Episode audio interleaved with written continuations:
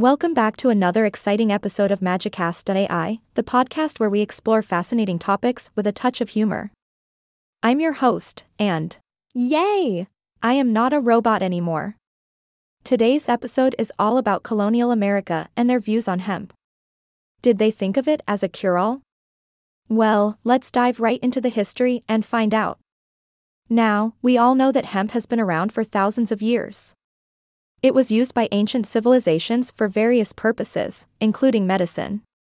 In fact, some believe that cannabis seeds accompanied the migration of nomadic peoples, showing just how important it was to them. In colonial America, hemp was grown extensively for its many uses. It was used to make paper, fabric, and even rope. But did they think of it as a cure all? Well, it's hard to say for certain, but let's explore some historical evidence. Ahaha, get ready for some interesting tidbits. The topical application of cannabis for inflammation was mentioned in the Ebers Papyrus, written in Egypt around 1500 BC. So, it's safe to say that people were aware of its medicinal properties in ancient times. As European colonial adventures began, scholars and physicians started observing the medicinal and psychoactive properties of cannabis. They learned from Arabic books and manuscripts, enhancing their knowledge about this magical plant. One famous scholar, Ibn al-Bay, R, even mentioned a variety of cannabis called Chinab Hind. That was cultivated in Egyptian gardens. He experimented on himself with a preparation called damesk, made of cannabis leaves and flowers. Talk about dedication to research, right? it seems like people back then were really adventurous when it came to discovering the potential of cannabis. Even Queen Victoria herself used cannabis for painful menses, and Empress Elizabeth of Austria used it for cough.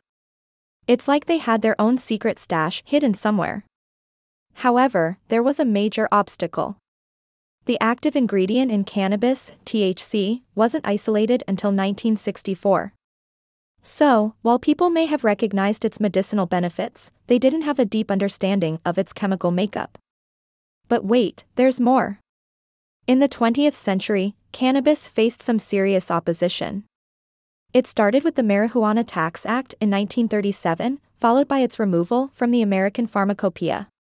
And to top it off, the 1961 United Nations Single Convention on Narcotic Drugs put cannabis under strict control. The golden age of cannabis seemed to be fading away, especially when it was declared a Schedule I drug in the USA in 1970. Research into its effects became practically impossible. It's like the universe decided to play a cruel joke on hemp enthusiasts. But fear not, my friends, because the tides are turning once again. In recent years, there has been a growing movement to relax cannabis prohibition and even consider its legalization. And you know what? It's about time. As research progresses, more and more evidence is emerging about the potential therapeutic benefits of cannabis. It's not just about getting high anymore, although that can be fun too. the National Academy of Medicine report states that there is conclusive evidence of its effectiveness in certain areas, such as chronic pain and nausea. So, did colonial America think of hemp as a cure all? While it's unclear if they saw it that way, they certainly recognized its medicinal properties and used it in various forms. And now, we're rediscovering its potential in the modern era. As we continue to explore the fascinating world of cannabis, let's keep an open mind and embrace the advancements in research. Who knows what other secrets this magical plant has in store for us? That's all for today's episode of Magicast.ai.